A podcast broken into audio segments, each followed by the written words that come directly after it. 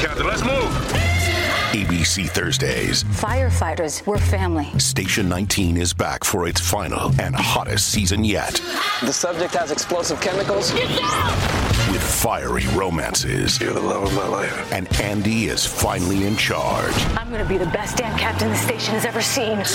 Station 19. All new Thursdays, 10, 9 central on ABC and stream on Hulu. Hi, this is Walter Koenig, and you're listening to TV Confidential.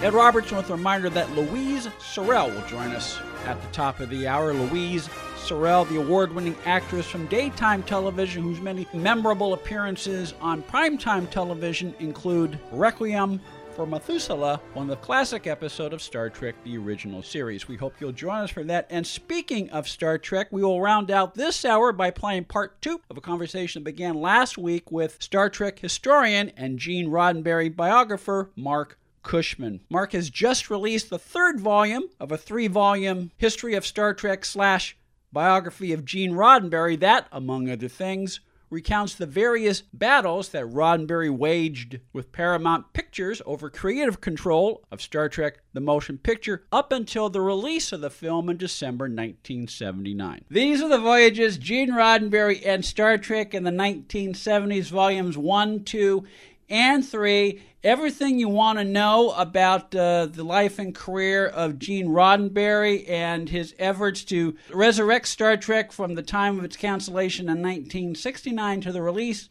of Star Trek the Motion Picture in 1979. These are the voyages Gene Roddenberry and Star Trek in the 1970s, volumes 1, 2, and 3 by our guest Marc Cushman, available through our friends at Jacobs Brown Media Group. And by the way, you go there jacobsbrownmediagroup.com or these are the voyagesbooks.com and you get an autographed copy where if you go to Amazon you don't. And, okay, so all all the more all the more incentive to go to uh, to visit our friends at jacobsbrownmediagroup.com. The iconic theme by uh, Jerry Goldsmith by the way that almost came about by accident, didn't it? Yeah, he had written another one and they didn't feel it was quite right.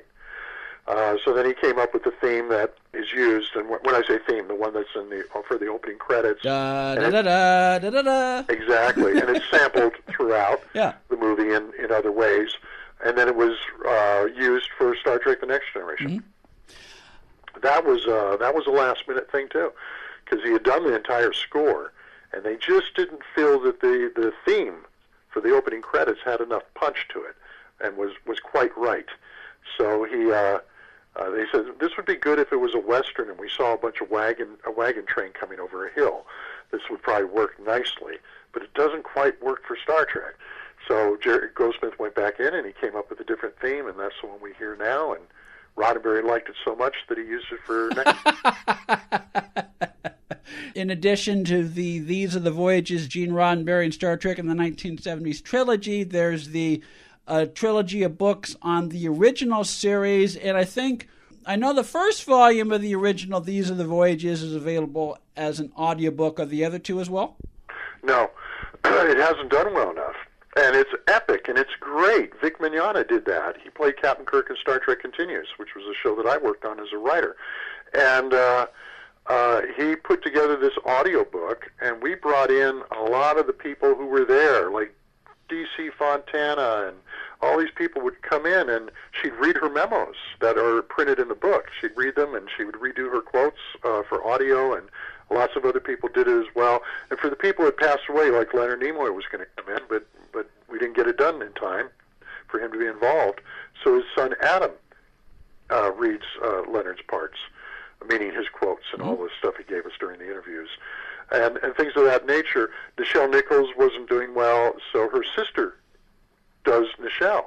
And Gene's son, Rod Roddenberry, is on there. So we got a lot of people from the show.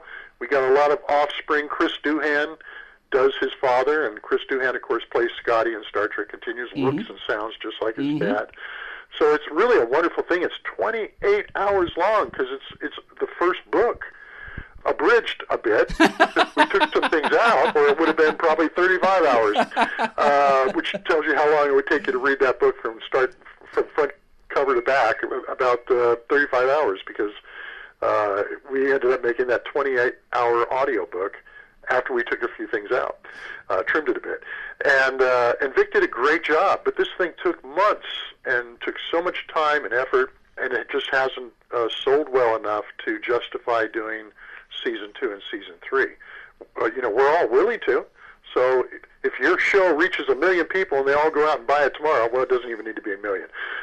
if it reaches 10,000 people who go out and buy it tomorrow, then we'll, we'll do the next one. But so far, it doesn't look like there's going to be a, a season two. We'll let as many people know about it as possible. Okay, couple more. Oh, we get letters all the time from people who've, who've listened to the audiobook, who bought it and listened to it. And it's not even that expensive. It's like 50 bucks Yeah. uh, as a download, or uh, I think the C- the DVD version is only about 40.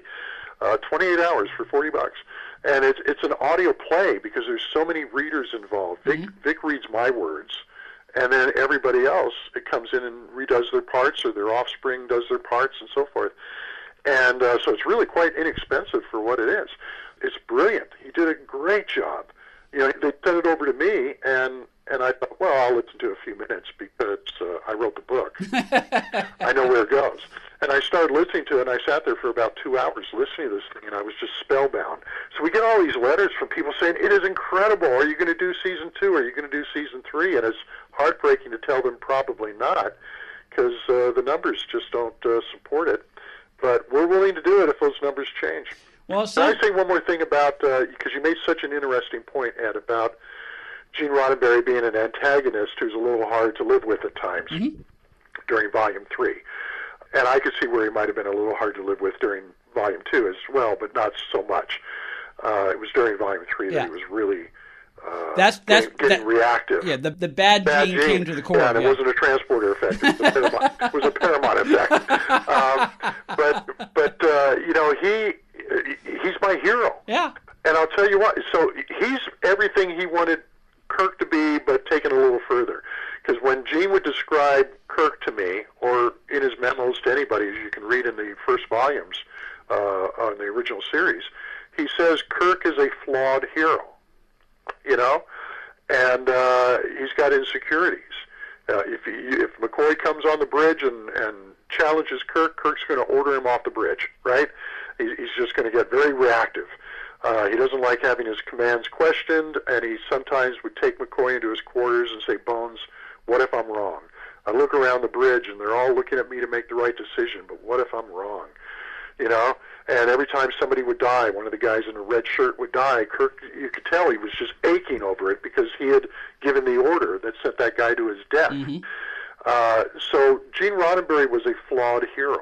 But the reason I call him a hero is because, you know, a hero is somebody who puts their own uh, benefit aside and does something for somebody else, risks their own life or their own career for somebody else.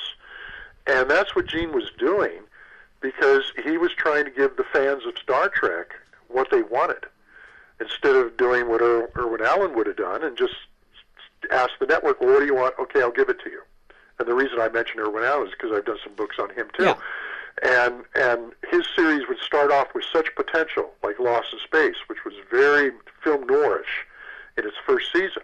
And Smith was a wicked guy, programming the robot to kill the kids and everything else, so he could get back to Earth. And uh, and CBS blew a gasket. They said we're getting too many letters from upset parents, and you can't put children in jeopardy and peril during the family hour. And you got to get rid of Smith, and you got to get rid of the robot. You know, we're going to have to take the show off the air, even though it's winning its time slot. And Irwin would say, "Okay, I'll I'll change them. Let's not lose the characters, but I'll I'll make them comedy characters instead, and I'll change the whole tone of the series." And they said, "Ooh, that's good. Make it a comedy because everything on that night is a comedy, so we can have a comedy night on CBS." Beverly Hillbillies follows, and then Dick Van Dyke Show follows that, and Green Acres follows that, and it's going to be two hours of comedy, three hours of comedy. And so he let them change Lost in Space. Same thing with ABC. They uh, they said Voyage Beyond the Sea. The espionage episodes don't do as well in the ratings as the monster stories. Give us a monster every week, Irwin. And he said, well, that's not the way I saw the show, but if that's what you want, you got it. And he did it. Well, see, Gene wasn't going to play that game. And so the reason I call Gene a hero is because he's jeopardizing his career and his health. And you see his health going down the drain. He's drinking, he's smoking more, he's not taking care of himself, he's fighting constantly, he's agonizing constantly, trying to keep Star Trek on track and keep it true. And uh, and I think it took years off his life. Yeah. So even though he's hard to take at times, he's a flawed hero, but he's a hero nonetheless because he's trying to win the war for Star Trek and all of us who love Star Trek. Yes, he's a hero nonetheless, and you can read about the adventures, uh, the exploits, his epic battles with Paramount Studios. They are epic. It is, uh, to preserve the legacy and integrity of Star Trek between 1969 and the release of Star Trek the Motion Picture 1979. These are the voyages Gene Roddenberry and Star Trek in the 1970s, volumes 1, 2, and 3, available hardcover and as an ebook, jacobsbrownmediagroup.com. Stay with us, folks. We'll be right back. Hey, it's Kaley Cuoco for Priceline. Ready to go to your happy place for a happy price? Well, why didn't you say so? Just download the Priceline app right now and save up to 60% on hotels. So, whether it's Cousin Kevin's Kazoo concert in Kansas City, go Kevin, or Becky's Bachelorette Bash in Bermuda, you never have to miss a trip ever again. So, download the Priceline app today. Your savings are waiting. Go to your happy place for a happy price. Go to your happy price, Priceline. I know you're always got several books in in the works in production. Rumor has it you will be releasing volume two of your Moody Blues biography uh, later in 2021. Yeah, it'll be out in the mid to late summer, uh, sometime in August, I believe. Uh, I've finished it, but I still have to work with the editor at Jacobs Brown and pop in all the pictures and everything else. So that's going to take uh, probably about two months, starting now, and uh, and then it will go to print and uh, should be out around August. And this covers the second half of their career. Volume one uh, went from 1964 through 1979 and then Mike Pinder left the band, and they brought in Patrick Moraz, and they started the the 80s with kind of a revitalized sound uh, for the new decade, and that's where this one picks up, and it takes us all the way into uh, middle 2018 when they were inducted in the Rock and Roll Hall of Fame. including one of my favorite albums, uh, Long Distance Voyager, Yeah, me too. and and I even like one of the last one of the last albums, one of the last original albums they did in the '90s, Keys to the Kingdom. There are some good tunes on that. Yeah, I like that one a lot. So I liked all their 80s and, and 90s output, uh, but those those are probably my two favorite. Is Long Distance Voyagers, which is why we named the book series after that, and uh, it's Long Distance Voyagers. The album Yes. book is Long Distance Voyagers because it refers to the Moody Blues. Yes, and the movie. And they're the Voyagers going and journeying through their career with them. And um, yeah, but I liked a lot of those later albums too. But I really love the early ones. I love the classic seven, as they're called, spanning 1967 through uh, the mid 70s, and uh, uh, those like uh, Days of Future Past In Search of the Lost Chord, to our children's children's children, and Seventh Threshold Sojourn. of a Dream, Seventh Sojourn. Ah, those are just fantastic albums. But I, but I think Long Distance Voyager holds up with those very much so. Well, I look forward to talking to you when Volume 2 of your Moody Blues biography, Long Distance Voyagers, comes out. Marc Cushman. In the meantime, these are the voyages Gene Roddenberry and Star Trek in the 1970s, Volumes 1, 2, and 3, available hardcover and as an ebook, jacobsbrownmediagroup.com. Uh, for more on Marc Cushman, markcushman.com. These are the voy- is it these are the voyages books.com? Yes. These are the Got vo- to, got to put books in there, or it's going to take you somewhere else. These are the voyages books.com. You can also follow Marc on uh, Facebook as well as on Twitter. Marc Cushman, always a joy to talk to you. I look forward to our next conversation. I enjoyed hearing your perspective. Uh, it's nice to know that uh, you kind of felt what I felt when I was writing it. Louise Sorel will join us. We come back for hour number two of TV Confidential. Stay with us. If you haven't been listening to TV Confidential, this is who you're missing. Linda Day George. Dyan Cannon. Donna Mills. Richard Benjamin. Michael Bell. Joan Van Ark. Thank you so much, Joan. I, I really appreciate this. I hope we'll have a chance to chat again. Well, I hope so too, and let me tell you, bravo to you, kudos for doing your homework. That's all I got to say. Thank you. Hugs. That's TV Confidential. Every week on this station and every day online at televisionconfidential.com. This portion of TV Confidential is brought to us by our friends at Front Porch Realty Group, the community of realtors in the Northern Bay area of California that is committed to finding the solution that is best for their clients. Whether you're a first time homebuyer or looking to sell or lease your property in Northern California, call 415 886 7411 or visit frontporchrealtygroup.com for more information on how they can help you. Be part of our conversation. If you like what you hear, have thoughts on this week's program, or have an idea for a future edition of TV Confidential, we'd love to hear from you.